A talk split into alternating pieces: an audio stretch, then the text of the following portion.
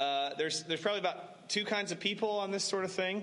Uh, there are people who are basically like, oh, this is nothing. This is hype. The government, Donald Trump, Fox News, or MSNBC. You know, just just conspiracy, you know, it just doesn't even really exist, you know. And then you got, I mean, these are two ends of the spectrum. And then you got people who are kind of like, well, this is the end of the world. I'm going to go buy all the toilet paper at Costco. um, which is what I would do. Um, and that's what that's what most of the good memes are about right now, actually. Uh, and so I just want to speak to us as Christians uh, about both of those things. There's a, there's this kind of this popular thing that many of you have probably seen already called flatten the curve, and uh, that's what this is really about. I'm a public school teacher, and I don't have to go to work next week. Woo! But uh, I might have to go to work an extra week in June. So uh, this curve, you guys got that graph. So uh, if you haven't seen this already, you're probably buried your head in the sand, but uh, or you just don't care, which is absolutely fine too. Um, so uh, this curve on the y-axis, which would be like the vertical side uh, on the left, uh, you have number of cases per day, and then on the x-axis you have days since the first case. And so if we uh, this this virus is real, you know, it is um, more concerning than your average flu. So people are some people are saying, "Oh, it's just it's just the flu." Everybody's getting way too excited. It's a little more serious than the flu. Um, in China, the death rate of people who they actually tested that had the virus, and there's some question of whether like people who don't get very sick don't go get tested. But the death rate is probably somewhere between one and three percent of people who get this, and that's that's about 10 times more than a seasonal flu. So a seasonal flu is going to kill about 0.1% of people who get it. And so I, I think the, the real uh, number might come down to 1% after like the whole country gets tested eventually. But so it's a, it's a pretty uh, strong flu, but it's not an influenza virus. It's a coronavirus. So it's a new kind of virus that we're not as uh, used to. And so it's worth paying attention to because it is a little more lethal than the average virus. But grand scheme of things, you're not going to die from the coronavirus. I mean, unless you are immunosuppressed and, you know, uh, 60 plus, the stats are you're probably going to just get a cold and get better. And that's all it's going to be. And so there are people who are like, this is no big deal. It's just a cold. And they're not wrong. Okay. And then there's people who are really panicked and freaked out. And they're, they're probably a little uh, too worried. Okay. But there is, there is this happy place in the middle. And so if we didn't do anything, the dotted line is what hospitals can handle. And so, um, if we don't do anything, then everybody gets sick kind of all at once. Like in three months, everybody gets it, and like 97% of people get better, no big deal. But somewhere around 10% of people who get it will probably need some sort of medical intervention, whether it's just antibiotics to treat pneumonia or whether it's something a little more intense like getting on a respirator and being in the hospital for a couple weeks. And so, if everybody in three months, if everybody goes to the hospital, the hospital becomes overwhelmed. And then somebody has a, a, mild heart attack that would normally be something they could quickly get treatment for and not be too affected by. That might become a life threatening thing because now there's, there's no beds at the hospital. There's no treatment available for regular medical issues. Also, you would see a death rate higher from the coronavirus if nobody got medical intervention versus if there was plenty of medical intervention available for everyone, the death rate would be lower. So in the lighter blue graph, you might have a death rate 5 or 6%. Whereas in the lower blue graph, I'm guessing the death rate's going to come down to like 1%. So even though most of us are not going to get sick, or sorry, are not going to get hurt, you know, we get sick, we get a cough, we get a fever, it's a respiratory illness, um, we'd get better, and it wouldn't be that big of a deal. But for the sake of other people, it is good that we, we practice social distancing. So, with protective measures, we, we can keep the graph under what the healthcare system can handle. And if you did the math, this is a little calculus for you nerds out there, Jenny. Um, the, the area under a graph is uh, you use calculus to find the area under a graph. In this graph, the area under the graph is the total number of people who will get the disease. If you were to find the area under the light blue graph versus the area under the dark blue graph, they probably have about the same area. So either way, about the same number of people get the disease. But if you spread it out over time, the hospitals can handle it. If you do it all at once, the hospitals are overwhelmed. Okay, that's what that dotted line is really trying to show you. And so Rory's not going to die of the coronavirus. He's a healthy young stallion. Okay, not even not even quite to 40 years yet. So he's going to get the coronavirus. He's going to get sick. But if Rory walks around kissing everybody and licking them on the cheek like he normally does, then they might give it to somebody who gives it to somebody who gives it to somebody, and pretty soon it's everywhere, and then the hospitals can't handle the demand that's there. And so, what Rory could do as the loving stallion that he is, is he could practice social distancing. Okay, so he could do a little less. Um, physical touch with everyone that he sees. And, and really, the government has started to step in and say, hey, we're going to mandate social distancing. So schools are closing, and, and you know, even like other organizations like uh, the NCAA and NBA, you know, everybody's getting on the bandwagon. And so by doing that, it's going to be long term a little bit like disruptive to everybody's lives. But um, sorry, small picture, a little disruptive to your life. Big picture, less people will die. And so, uh, as a Christian, how do you look at this? I think as Christians, we should have a very other focused position. So rather than being like, okay, so we're going to hunker down for a few months, I got to go buy all the toilet paper and all the rice and all the beans and everything, and just me and my family, myself, me, me, me. Instead of Christians being kind of focused on ourselves, especially those who, of us who are totally like healthy people, like we really need to be focused on what other people need. You know, we may have a friend, some of us, like me, I don't have to go to work for a couple weeks now, and it might, might get extended a little further. But I have friends who maybe they work in the medical field and they're going to need a little extra support around the house. Or maybe um, you have, you know, neighbors who are elderly you know, and you want to like, you know, at social distancing, but also, hey, do you need any firewood? Somebody texted me today, hey, can we help out people with firewood? You know, and so like anything that we can do for others right now, I think is a really good balance between these two ideas. Um, rather than just like, I'm healthy, I'm going to get better, how about I'm healthy, I can help other people? You know, and rather than this is the end of the world, like, hey, my, my world isn't this world. My home is in heaven uh, you know, I don't need to panic. Like, you don't, if you're a Christian and you're panicked, that's kind of silly because, like, God's got you, okay? And He knows the number of your days. He's going to let you die when you're going to die. And you, you need to put your hope and your trust in Him right now and just say, what can I do for other people instead of looking at yourself? And so, wh- whichever side of that you're on, I think uh, focusing on the needs of others right now and being sensed. So, this is sort of not, don't focus on your needs, focus on the needs of others. And this is sort of like, uh, don't, don't act like it doesn't matter, because to some people it does matter.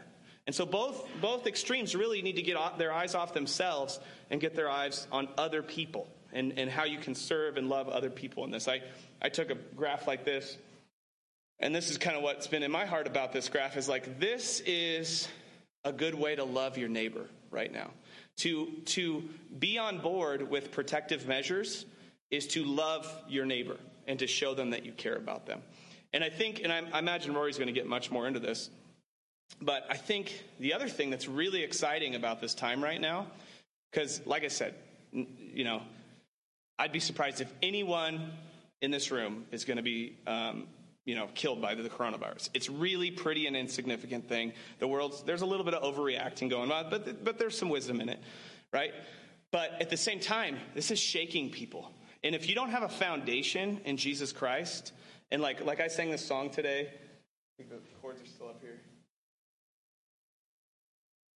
I sang this song today, and like this is a Christian worldview. Um, my body might be dying, but I'll always be alive. You know, like this this coronavirus, this when the world gets shook, you know, they're gonna they're gonna freak, they're gonna panic, or they're gonna be selfish and they're gonna go buy everything. But when a Christian gets shook, you know, hopefully we're gonna spill God's love on people because that's what we're full of. You know, and so like Uh, I have a totally rock solid worldview that already told me this is totally plausible and could happen, and it doesn't change a thing I know about God. Like this is not my home. And I think Rory's going to talk on this more, but like I live in a world that is cursed. Like literally, we live in a world that is fallen and cursed. And so, like, we shouldn't be surprised when some terrible or not so terrible uh, you know, virus spreads through the world because, like, we live in a, in a fallen world. And we're looking forward to a day when God is going to fix these things. The third verse in this song when the age of death is over and this world has been reborn, you know? And, like, we are living in a fallen world and we're all dying, okay? And it's people are surprised that like suddenly there's a virus that's increasing the death rate a little bit. But like we're all going to die, okay? 10 out of 10 people die. I had a friend that used to say that when we would evangelize on the streets, you know? And it's like, we're all suffering from this curse right now. When you become a Christian, you don't stop dying. You're still in a cursed body, right? And so, like, okay, yeah, the, a little bit more dying this year, a little bit less dying next year, whatever, you know? Like, this isn't my home. I'm looking forward to the day when I'm not in this world anymore, right? And so we have a totally rock solid worldview that makes total sense of this situation. And so when we are around other people and we're not coughing on them or touching them, we can still tell them about how there's this total hope that we have because of, because of our Christian faith and because of who Jesus claimed to be and what God says is true. And so, um, anyway, love people well the next month and uh, be focused on others. Don't be focused on yourself. Whether it's you don't want your life disrupted or you're panicking and thinking only of yourself. Focus on others instead. Okay? And uh, I don't know if that made any sense to you because it was pretty spontaneous. Okay.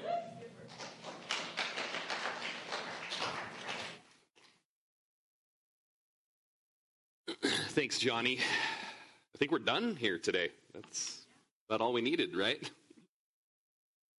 You're supposed to be like, no, more. Like, I think you're right. All right. Uh, guys, we are going to go to Luke chapter 21. what a crazy two months it's been observing all of this and uh,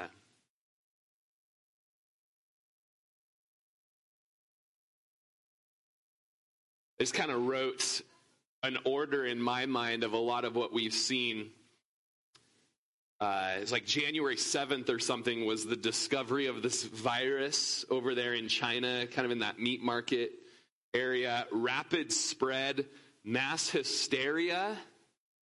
And then soon after came mass mockery of those who had mass hysteria. Mass production of hilarious memes. Uh, hoarding of toilet paper and hand sanitizer, global pandemic, stock market crash, travel restrictions, stopping of large gatherings, school closures, trip cancellations, countries on lockdown. So, Lindsay and I took a little bit of the free time that we've had um, in the last month that we ended up having yesterday, and we watched the movie Contagion. And uh, it was like, this is everything we've been seeing, sort of. You know, kind of an interesting. It's like we're watching a, a movie or a novel unfold right before our eyes. But really, when we look at the scriptures, it's not totally new stuff to the world. But as you look in Luke 21, this is the Olivet Discourse. We've studied it quite a bit recently in our Revelation and eschatology. Um, this is Luke's version of it where Jesus, uh, well, before Jesus speaks, there, him and his disciples are cruising around the Temple Mount. Uh, and it says, as some, then as some spoke of the temple, how it was adorned with beautiful stones and donations, he said, These things which you see, the days will come in which not one stone shall be left upon another that shall not be thrown down. So they asked him, saying, Teacher, but when will these things be? And what sign will there be when these things are about to take place? So you got the disciples, and they're totally enamored with what's going on around them, just with the success of their culture and just the amount of money that's come in for the temple and how beautiful it is. And Jesus says, You guys are missing the big picture here. In fact, something pretty severe is going to happen where not one stone from the temple is going to be left standing upon one another. Now, Matthew's gospel brings it down to that they ask three questions When will these things be? What will be the sign of your coming and of the end of the age? And so Jesus goes on on the uh, Mount of Olives. That's why it's called the Olivet Discourse. And he gives just like these things are going to take place here. And then to also answer your question, these are some signs that will be uh, preceding my coming back. And here will be some signs about the end of the age. Uh, so they, uh, and so verse 8 says, Take heed that you do not be deceived, for many will come in my name, saying, I am he. The time is drawn near, therefore do not go after them. But when you hear of wars and commotions, do not be terrified, for these things must come to pass first, but the end will not come immediately. Then he said to them, Nation will rise against nation, and kingdom against kingdom.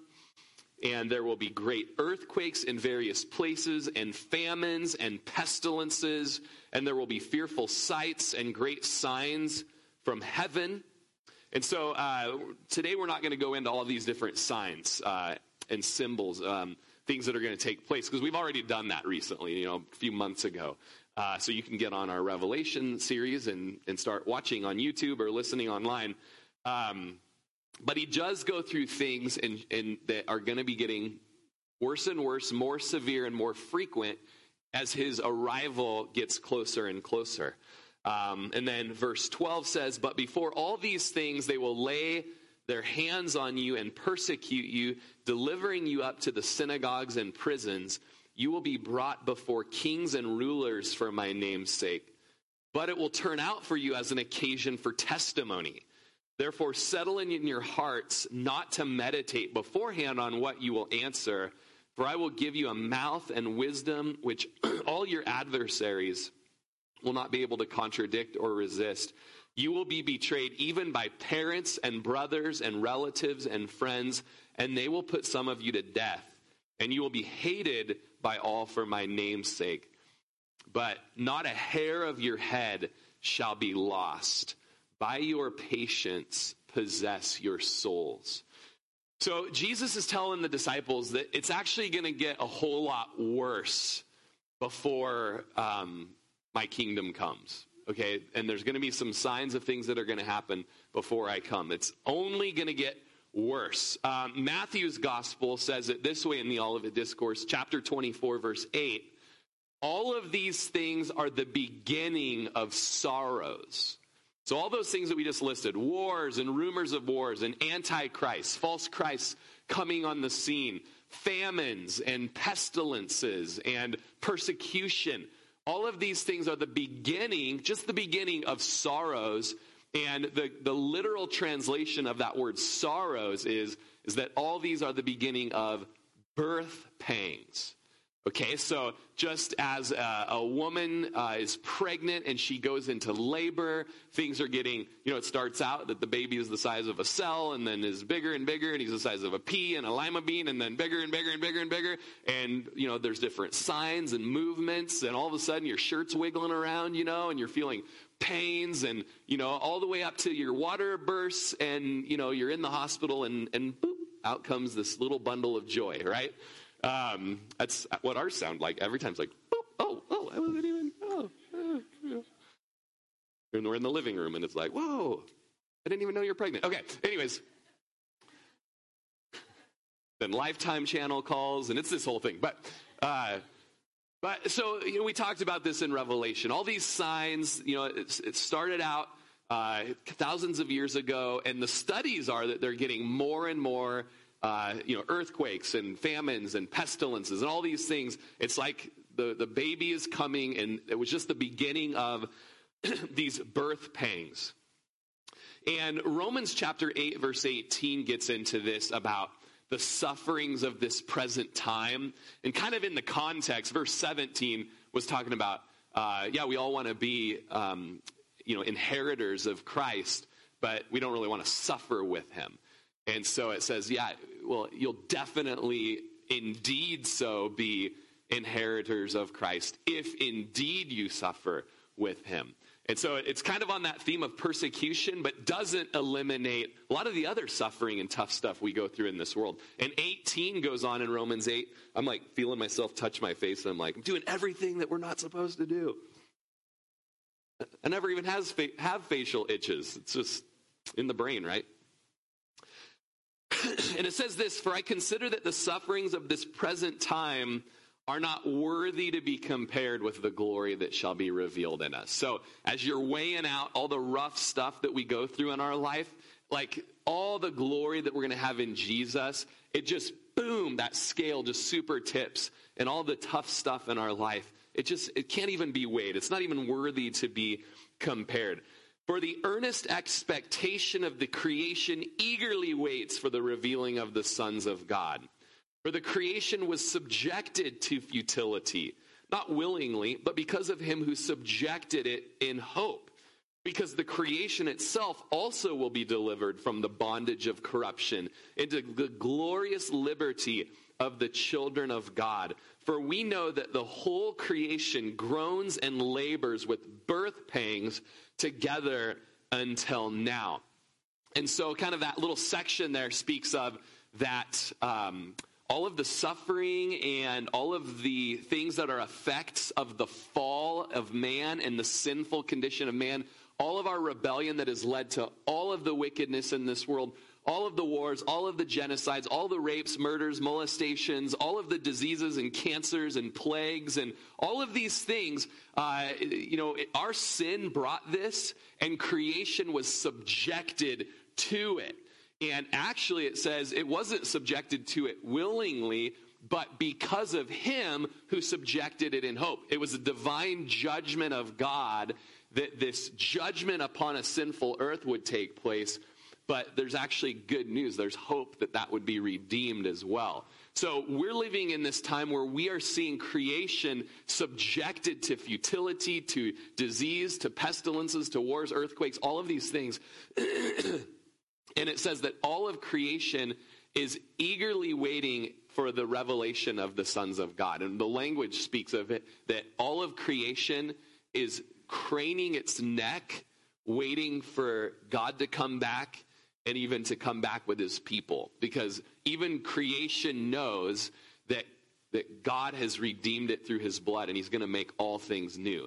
So anything kind of in your life that you can just go, these are all um, signs of the curse and of the fall. So the coronavirus and people that are affected by it, um, you know, diseases and cancers and plagues and weeds and, you know, hornets and all of those things, like it makes all the world go, come Lord Jesus, come quickly. Okay? And so uh, it says in verse 23, not only that, and by the way, did you notice the word birth pangs? So uh, it's, it's the same way. It's like we're groaning like a woman in labor for the Lord to come back. Not only that, we who have the first fruits of the Spirit, even we ourselves, groan within ourselves, eagerly waiting for the adoption, the redemption of our body. Jonny was saying it just now. Like, my body might be dying, but I'll always be alive. So come, Lord Jesus, come quickly. for we were saved in this hope. But hope that is seen is not hope. For why does one still hope for what he sees. You order the package on Amazon, you can't wait for it to get there. Oh my gosh, it's going to be the best day in the world. And the doorbell rings and the package is left on the, and then you pick it up and whatever. Maybe you don't even open it. Have you ever gotten the package and it, you just put it on the counter? You're so excited for get there. Now you've got it. Well, what do I have to hope for now? I mean, it's already here. So while we're waiting for the Lord, we're just like, come on, Lord, come on.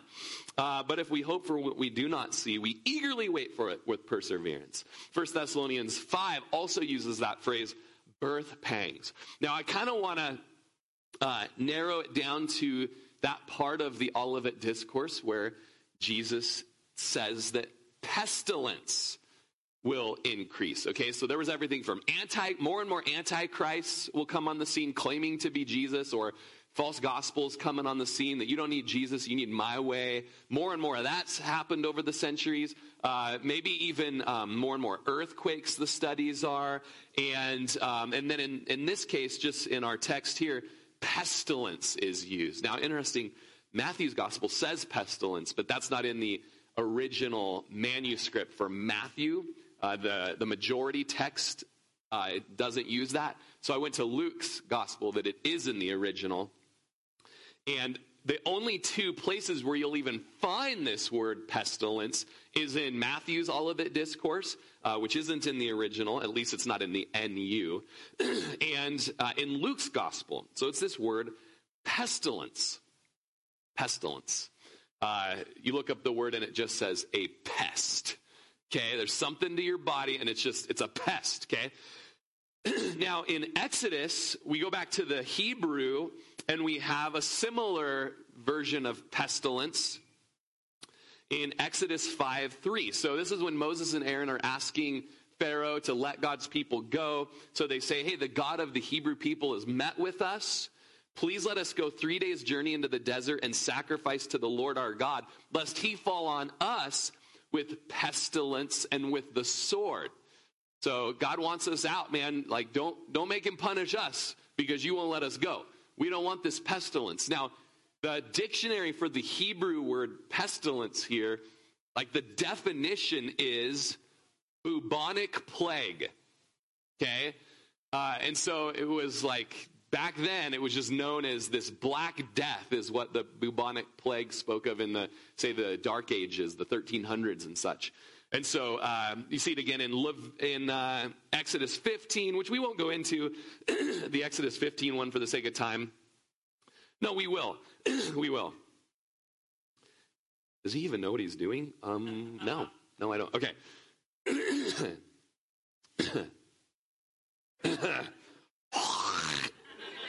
Okay. I have water. Thank you, Casey. I just should probably drink it. Hear you loud and, cl- loud and clear, Casey. So Exodus 15, 25. By the way, this is residual. This is like months of this going on. okay. I'm just emotional, is what it is. Just don't leave yet, okay? Just hear me out. Exodus 15, 25. So he cried out to the Lord, and the Lord showed him a tree which he cast into the waters. The waters were made sweet.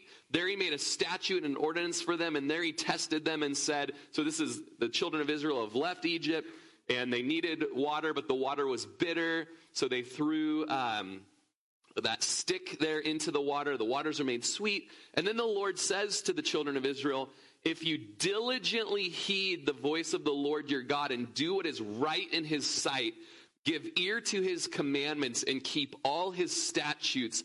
I will put none of the diseases on which you've brought, which I've brought on the Egyptians, for I am the Lord who heals you. So there's this covenant made like, hey, if you obey and keep my commands, then none of those diseases and pestilences and plagues, and the word here is different. It's not pestilence, it's disease, and it means sicknesses and disease. None of those things will come on you.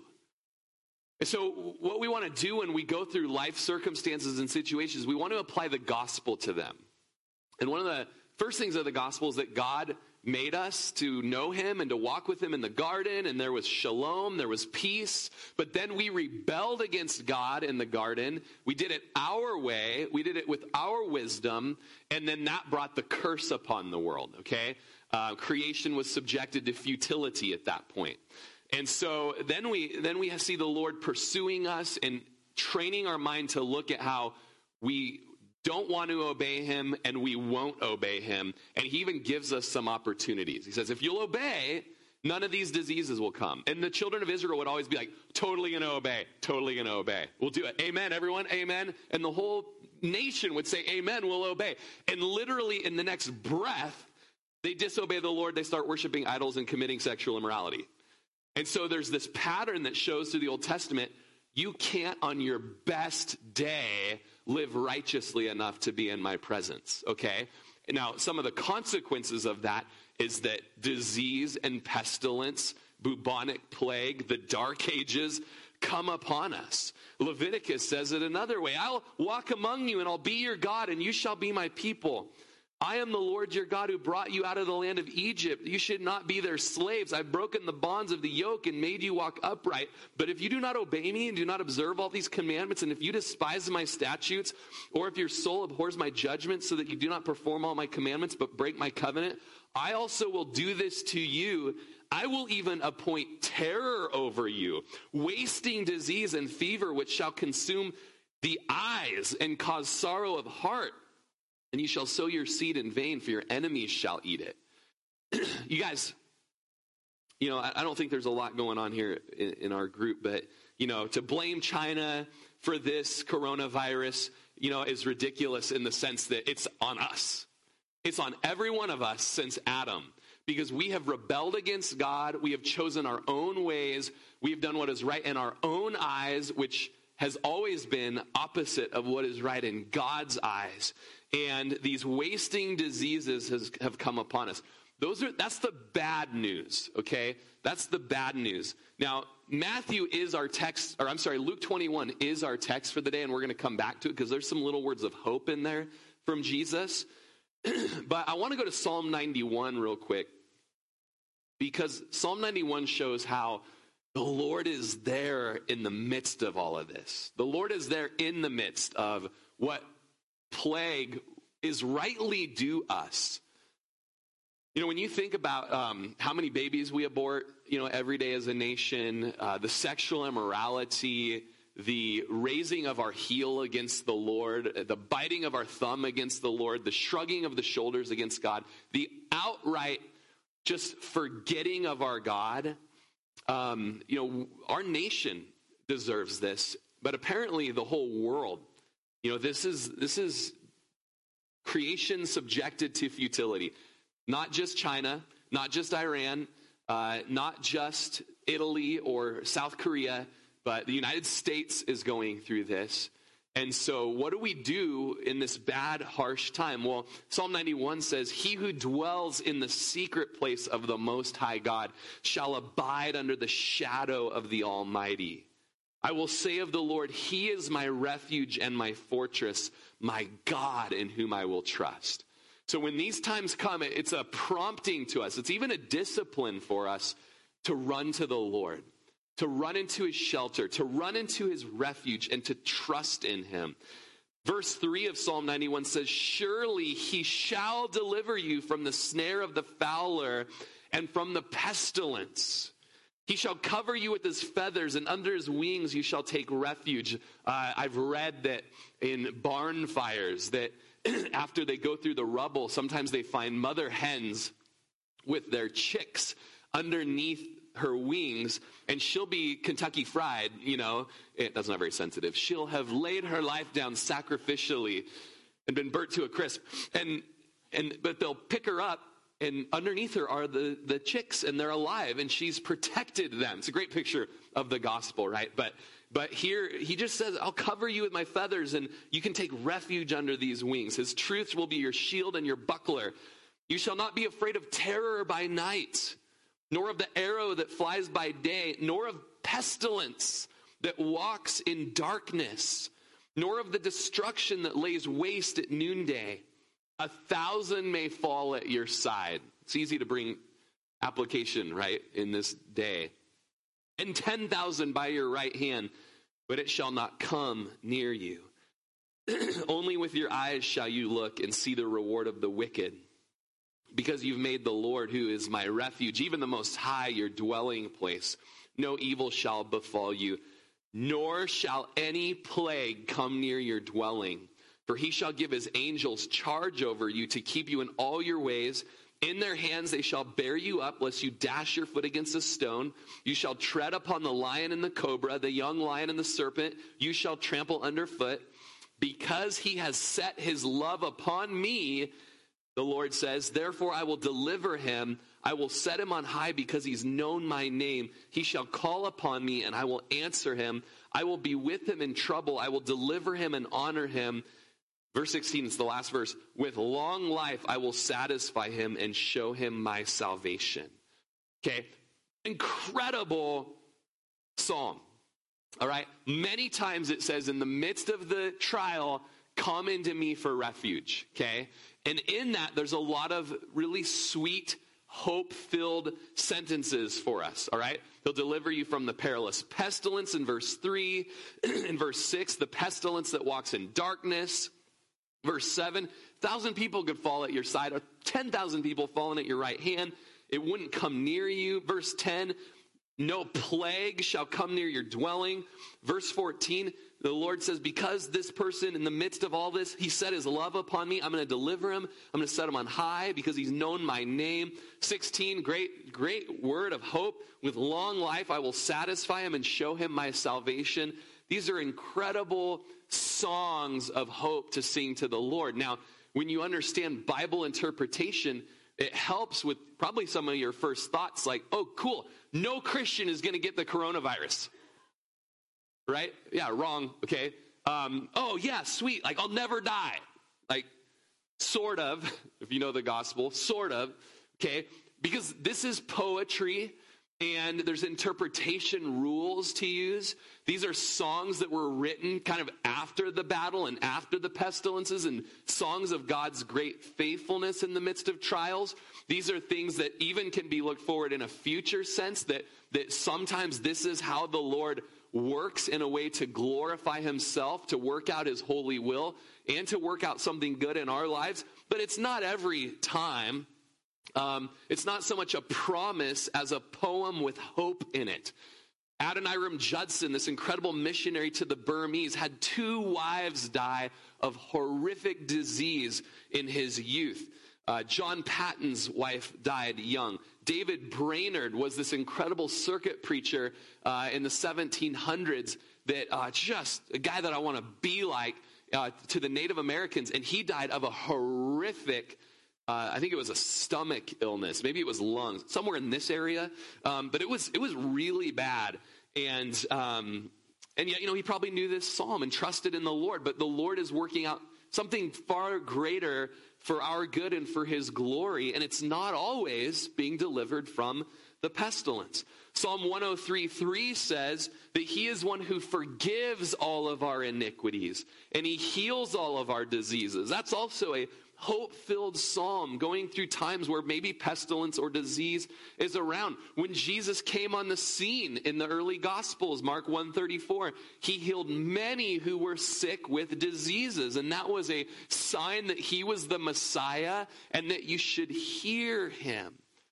So we have this interesting dichotomy, a paradox going on in this life, okay? And it is that we have sinned against God and fallen short of his glory, and yet, he is there in the midst of it, even in the discipline and maybe the punishment towards sin. He's in the midst of it, bringing light and life and hope and redemption through his son, Jesus, who would eventually come and take on all of this himself. He was going to become a man. And he's going to dwell among us, and he's going to know the sufferings that we know. He knows what it's like to go through times of sickness and disease and plague and hunger and coldness and homelessness and, and have friends betray him and to be accused when he's innocent and to be murdered and, and to be betrayed by his own friends in the house of his friends. Like, he's not a God who's sitting on a beach chair somewhere sipping on lemonade, you guys. He has come and he knows what we're going through. That's what makes him, the book of Hebrews says, it makes him better than an angel. He's not an angel, he's better than an angel because no angel knows what it's like to partake of what the, the man condition is. But Jesus does and, bec- does, and because of that, he's a faithful high priest and he intercedes for us. He's a ready help in time of need, and we can call upon the Lord. He's a ready help for us. So that's a little hope and a little understanding in light of the gospel of the pestilences and how they may get more and more as the, t- the day of the Lord draws near. Now let's go back to that Luke 21 Olivet Discourse, end times um, sermon by Jesus. But let's look at verse, for, uh, verse 13. now, this the, the immediate context is that the persecution and being delivered up by uh, brothers, sisters, moms, friends, uh, being brought before kings and authorities, arrested for the gospel. That's the immediate context, but I think there's some broad context to everything that's happening in this end times discourse where it says, But it will turn out for you as an occasion for testimony. What we're going through is a disembarking point to be witnesses of the gospel and the hope that is in Jesus. When pestilence comes, it will turn out. I like that, don't you? It'll turn out for you as an occasion, as an opportunity to be a witness. And Paul himself would say when he was arrested uh, in Rome, when he wrote to the Philippians, uh, he says, I want you to know, brethren, that the things which happened to me have actually turned out for the furtherance of the gospel so that it's become evident to the whole palace guard and all the rest that my chains are in Christ. And most of the brethren in the Lord have become confident in my chains, are much more bold to speak the word without fear. So Paul's going through persecution and he says, This is crazy. It's like the more I'm suffering, the more the gospel's advancing. And we can look at that in the same light. You know, my dad, uh, he was my age when he got Hodgkin's disease. Had a, you know, I've, I've told this story before and I don't have time to get into it today, but long story short, grapefruit sized tumor wrapped between his heart and his lungs. Uh, went in for chemotherapy, shrunk it down to the size of a, of a, of a golf ball and then it started growing again. So they said, You've got to get to Stanford University and you've got to have a bone marrow transplant. So they shocked him with uh, radiation. He would get so much radiation that it would burn his, his arms and his chest and his mouth. And, uh, and they intense chemotherapy. They had to prep him for a bone marrow transplant. They call it dying to live. And they basically bring you to the point of death so that they can you know, put the, the healthy cells back into you. And and he would go after the bone marrow transplant would appear to be healthy again and then he would have another and another reoccurrence to where they finally said you're going to die and then uh, he went to a pentecostal church and he got healed like in one day boom totally healed of the hodgkin's disease only to about nine ten years later die of a, of a crazy brain cancer that caused him to have strokes okay the whole left side of his body paralyzed for a number of months loss of swallowing reflex, ability to go to the bathroom, all those kinds of things, suffering. Now, my dad was my hero. Uh, he was super buff, super ripped, really good cowboy, so handsome, just could do everything really well. I just was like, I want to be like my dad, you know? And, uh, and, and yet he died when he was 47 years old. But from the point he got cancer to his funeral, and then, of course, after, the Lord used all of these trials as an occasion to share the gospel with people. And he just took advantage of it. He just preached the gospel with everyone that he could. So much so that on the day of his funeral, I got to share the gospel and tell my dad's testimony, and many people came to Jesus through my dad's suffering testimony. And it's this, we need to look at this in the same light, what we are going through. Uh, there's a helpful article by Moses Lee on what the early church can teach us about the coronavirus. The early church was no stranger to plagues and epidemics and pandemics. And uh, one of the main catalysts for the church's explosive growth was a plague that occurred in Rome and in the Roman Empire in the first centuries. And um, the church had this great posture in the Roman society that caused even pagan Roman emperors to commend the Christians and to tell their own people to act like the Christians. Okay, why don't you be more like the Christians? Okay, and um, in AD 249 to 262, that Western civilization was uh, devastated by this major plague and the city of Rome was said to have lost an estimated 5,000 people a day at the height of its breakout. Now, there was an eyewitness there. His name was Bishop Dionysius of Alexandria. And he wrote that the plague did not discriminate between Christians and non Christians. Christians got the plague, but he wrote that it was far less on the Christians. Okay, it kind of goes with that psalm that we were reading, kind of you know, working through that and reasoning through that. Uh, I said its full impact fell on non Christians. Um, and he ended up writing at the first onset of the disease, they pushed the sufferers away, and fled from the dearest, throwing them into the roads before they were dead. This is non Christians treated those with the plague this way. So, at first onset of the disease, non Christians would push the sufferers away and would flee from their dearest family member, throwing them into the road before they were dead and treating unburied corpses as dirt, hoping thereby to avert the spread and contagion of the fatal disease. But do what they might, they found it difficult to escape. Um, a century later, the Emperor Julian attempted to uh, curb the growth of Christianity by telling his uh, people to uh, have uh, to establish pagan charities that mirror the work of Christian charities. So another plague comes. Christians, man, they're serving. They've got charities for the sick. And he says, come on, guys, let's get a charity together that's in our own pagan religion so that we can, you know, have a stronger religious growth than those Christians. Uh, in an AD 362 letter, the Emperor Julian complained that the Hellenistic needs, that's a Greek need, um, we needed to match the Christians in virtue blaming the recent Christian growth on their, quote, benevolence to strangers, their care for the graves of the dead, and the pretended holiness of their lives. And he would go on to write, For it is a disgrace that the impious Galilean Christians support not only their own poor, but ours as well. So early church history says that, man, the Christians were just shining in pagan lands by the way that they were loving on other people who were suffering, even non believers. And it was, it was a testimony in that day. Uh, Julian would question the motive of Christians, but he was embarrassed over their own uh, standard of serving the sick and the poor. Uh, man who wrote The Rise of Christianity, Rodney Stark, said that for all that Julian urged pagan priests to match these Christian practices, there was little or no response because there were no doctrinal basis or traditional practices for them to build upon.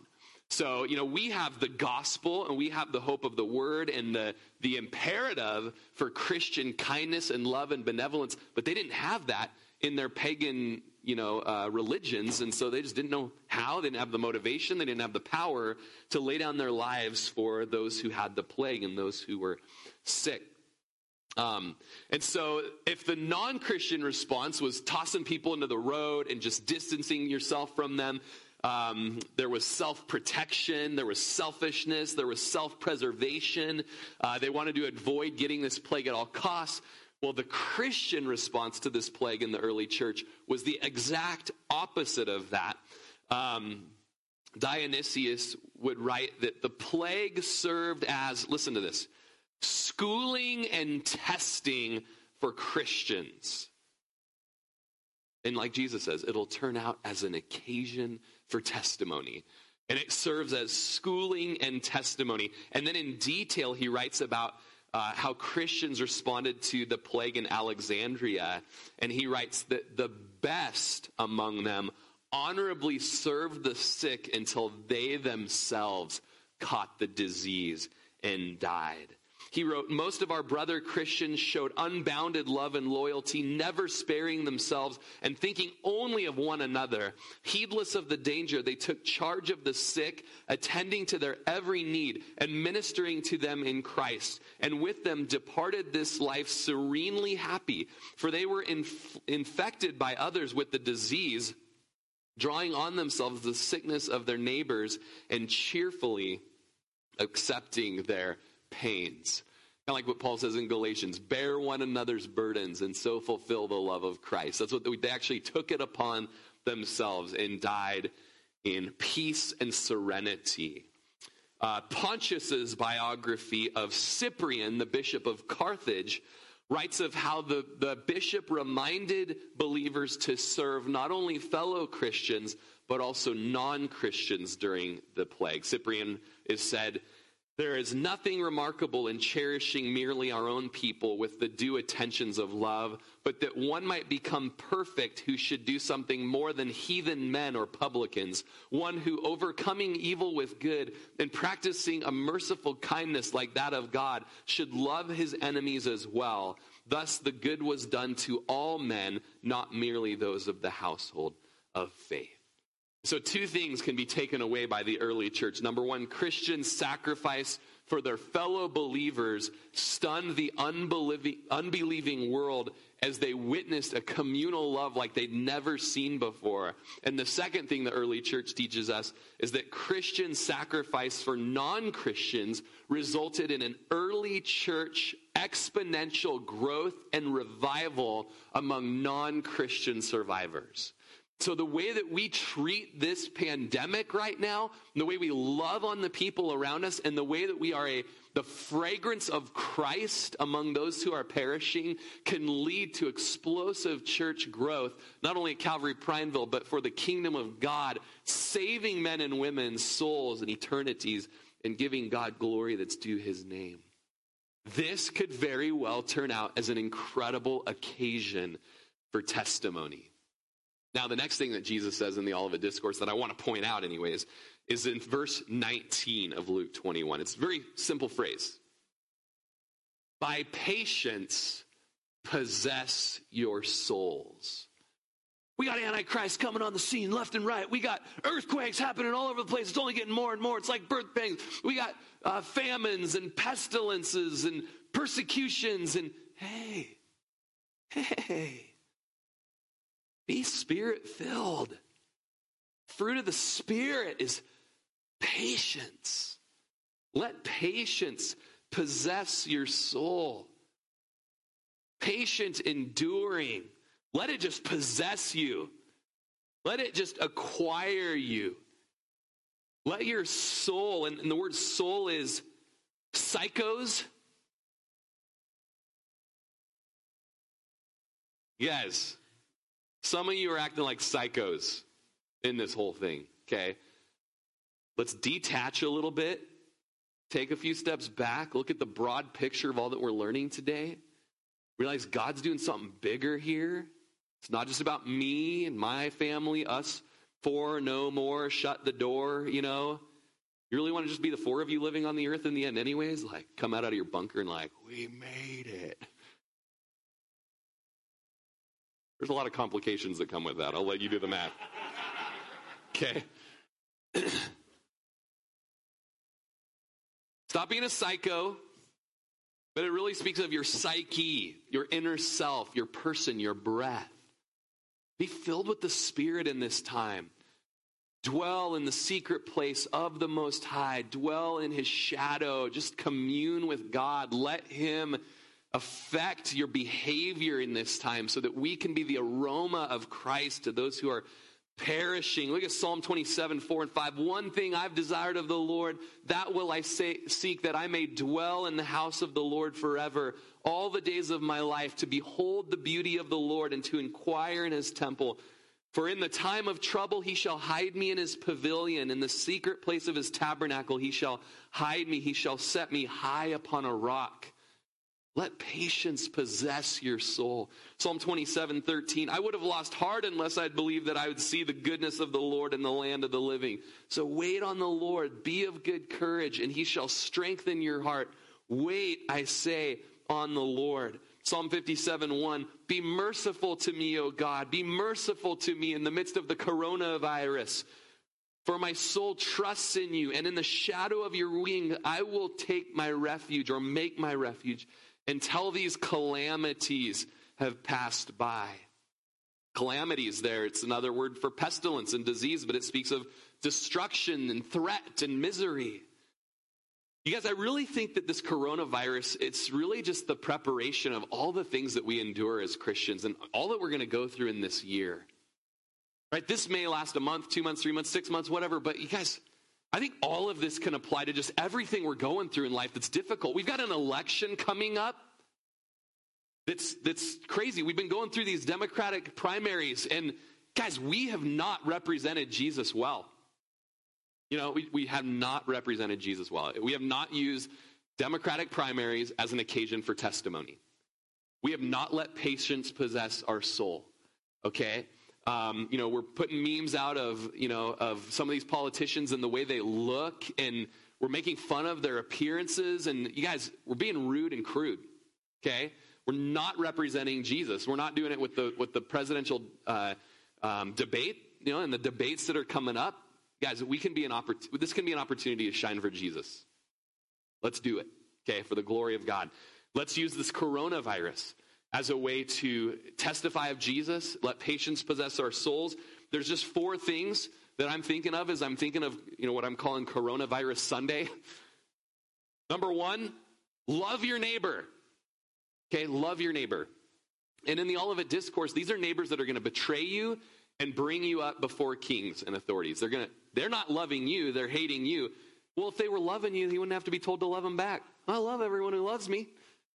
Love the ones that are betraying you, the ones that are buying all your TP and hand sanitizer and that are just being jerks in the checkout line. Don't grab them by the hair and start a cat fight in the diaper aisle. Don't do that. That's doing human bad, as Ben Shapiro says, okay? Don't be a bad human, okay? Love your neighbor.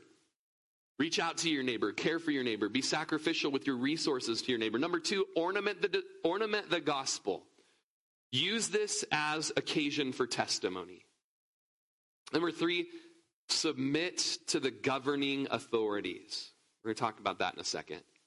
So let patience possess your souls in the calls that the government is make, are making. Okay? These things will turn out as a furtherance of the gospel. Fourthly, trust the Lord, seek the Lord, wait on the Lord. Okay? Let patience possess your soul. In Second Chronicles 16, King Asa was a great king. He was one of the good kings of Judah when in the midst of a lot of bad kings. So Asa is kind of a shining light, but he doesn't finish well as a king. Uh, it says in verse 12 of Second Chronicles 16, in the 39th year of his reign, Asa became diseased in his feet, and his malady was severe. Not, not good. He got the gout or he got something like it, something really bad going on. Yet in his disease, he did not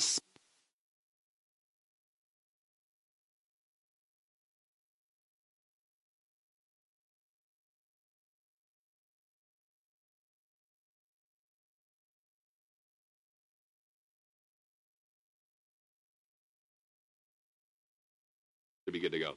All right. So Asa, incredible king. There's a guy that works at Lumberman or at uh, Parr Lumber. His name's Asa. Right. I remember just being like, Asa, you know your name is in the Bible. He's like, oh yeah, he was a king that feared the Lord. I'm like, right on. You know. Uh, and yet, in the end, he got this foot disease, hoof and mouth, or something of the sort. And as one of these great God fearing kings, he doesn't even seek the Lord about it. Just goes to the physicians. And what a great testimony is. Let's go to the Lord about our diseases, of our pestilences. I kind of hop, skip, skipped, hop, hopscotched, um, leapfrogged over this governing authorities and this the respect that ought to be there in this time. Uh, go to Romans 13, 1 through 7. Okay, classic passage on submission to our governing authorities. And by the way, this is written to the Romans, who, by the way, their government was on, on, on scale far more pagan, far more severe, a lot more wicked. I mean, we're we're getting there, you know, but there was there was some major paganism and practices there. And so if he can say it to the Romans, he can say it to us. Let every soul be subject, submissive, and line up under governing authorities. For there's no authority except from God. You might underline that. There's no authority except from God, and the authorities that exist are appointed by God. So, Donald Trump, you may not love him, but he's been put there by God, okay? So we pray for him in the same way we prayed for Barack Obama, okay? We pray for him, we intercede for him, and we show a level of reverence and honor there in the same way that we should give and have given to Barack Obama, okay? Um, and uh, we believe that these men were put there by God. And the next president that comes, his appointment will also be there by God. So whoever resists the authority, and, let me just go a step further Kate Brown, put there by God. Okay, so as Christians, we have a mandate in the scripture to honor Kate Brown, to pray for her. Doesn't mean we got to roll over and just let wicked things go by. We can still use our processes that God's given us to stand up for truth and light and life. But we ought to love her and we ought to pray for her. And frankly, the Kate Brown flush her down campaign, it's wrong. Okay? You're doing human bad. Okay? You're doing Christian bad. Kate Brown, pray for her. Okay? intercede for her that she might be saved, like Saul of Tarsus was saved. He was he said, I was the chief of sinners. Well, man, if if the Lord can save Saul, like that's an example for Kate Brown. Pray for Kate Brown, okay? And as these people have major weight on their shoulders to make huge decisions, we pray for them. And if you resist those authorities, you resist the ordinance of God, and those who resist will bring judgment on themselves. For rulers are not a terror to good works, but to evil. Do you want to be unafraid of the authority? Do what is good, and you'll have praise from the same. For he or she is God's minister to you for good. But if you do evil, be afraid, for he does not bear the sword in vain, for he is God's minister, an avenger to execute wrath on him who practices evil. Therefore, you must be subject, not only because of wrath, but because of conscience sake. For because of this, you also pay taxes. For they are God's ministers, attending continually to this very thing. Render therefore to all their due. Taxes to whom taxes are due, customs to whom customs are due, fear to whom fear, honor to whom honor. Okay? Um, you know, all of these like things of, of decisions that are having to be made, and we are so critical. So critical. It doesn't matter who makes it, man, you get from this side and from this side. And guys, instead of being critical, pray. See how you can love. See how you can shine. How this can be an occasion for testimony. The same chapter goes on in verse 14, Romans 13, 14. It seems so hard, right? How can I submit myself to these, these people? Put on the Lord Jesus Christ, Romans says. Put on the Lord Jesus Christ and make no provision for the flesh. That's how you do it. Uh, we are wrapping up uh, here. There's an incredible article on the Gospel Coalition. Uh, it's titled When the Deadly Outbreak Comes counsel from Martin Luther. And uh, it's, it's long. I'm not going to get into it, but he goes through um, what he did during the bubonic plague, which was encourage Christians to go in and care for the people that are suffering, uh, even if it means dying yourself. But he also had contingency and, and, compassion there for those that were afraid, those that were just not wanting to die. And, and there was compassion in that article as well. There's something uh, good to learn from that. Uh, and kind of in the same vein, Spurgeon, uh, actually, it was Nate Wales that posted this last night. I've got a slide from it. Uh, Charles Spurgeon would say, Fear to die, this was during a cholera outbreak. Fear to die, thank God I do not. The cholera may come again next summer.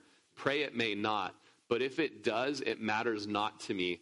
I will toil and visit the sick by night and by day until I drop. And if it takes me, sudden death is sudden glory.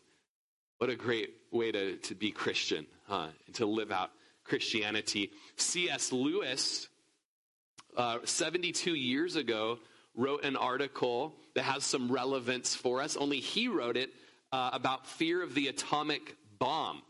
Okay, so we can replace the word atomic bomb with coronavirus. This is also a Gospel Coalition helpful article. Um, and it's the article by C.S. Lewis called On Living in an Atomic Age in 1948 with Present Concerns. Here I'm going to quote from him. In one way, we think a great deal too much of the coronavirus. How are we to live in a coronavirus age? I'm tempted to reply, why, as you would have lived in the 16th century when the plague visited London almost every year. Or as you would have lived in a Viking age when the raiders from Scandinavia might land and cut your throat any night. Or indeed, as you are already living in an age of cancer, an age of syphilis, an age of paralysis, an age of air raids, an age of railway accidents, an age of motor accidents. In other words, do not let us begin by exaggerating the novelty of our situation. Believe me, dear sir or madam, you and all whom you love were already sentenced to death before the coronavirus was invented, or wherever it came from. And quite a high percentage of us were going to die in unpleasant ways. We had indeed one very great advantage over our ancestors anesthetics, but we have that still. It is perfectly ridiculous to go about whimpering and drawing long faces because the scientists have added one more chance of painful and premature death to a world which already bristled with such chances and in which death itself was not a chance at all, but a certainty. This is the first point to be made, and the first action to be taken is to pull ourselves together. If we are all going to be destroyed by the coronavirus, let that bomb come when it comes. Find us doing sensible and human things praying, working, teaching, reading, listening to music, bathing the children, playing tennis, chatting to our friends over a pint and a game of darts, not huddled together like frightened sheep and thinking about bombs. They may break our bodies, a microbe can do that, but they need not dominate our minds. Closing out with uh, Dr. Miguel Nunez, who is a pastor for 35 years and also a doctor and head of infectious diseases. Uh, Miguel Nunez writes, Without a doubt, we must be prudent and responsible, both in observing the recommended measures and also maintaining our health. The world population seems to be in panic, but for Christians, it's important to emphasize that there's no reason to experience such anxiety, especially when we consider that the God of the heavens and the earth is the same God who controls every microbe, atom, and molecule. This is a good time for Christians to demonstrate sanity, peace, and hope recognizing that our lives do not depend on the entry of a microorganism into our bodies. Instead, it depends upon the God who determines the beginning and the end of our history on earth. The Apostle Paul calls us not to be anxious for anything. We can call Christians to peace in the worst circumstances because of God's sovereign control over his creation. Jonny, you want to come on up? And we'll close in a song here. Uh, and close in a quote by Mr. Rogers, of course. Not this one, uh, but a different one. He says, When I was a boy and I would see scary things in the news, my mother would say to me, Look for the helpers. You will always find people who are helping. Let's be the helpers in this age, huh? Let's be those who see this as an opportunity for testimony. Let peace possess your soul. Let's be a light. Let's be vigilant and open eyed as to how we can help, how we can be there for the elderly and the, the immunocompromised in our church who don't get to be around fellowship as much. Let's extend grace. Let's speak hope. Let's speak life. Let's pray instead of be critical. Let's let the Lord, I heard one pastor say, let's let the Lord milk this mess. All right, let's let the Lord bring something good out of what the enemy meant for evil. Let's stand together.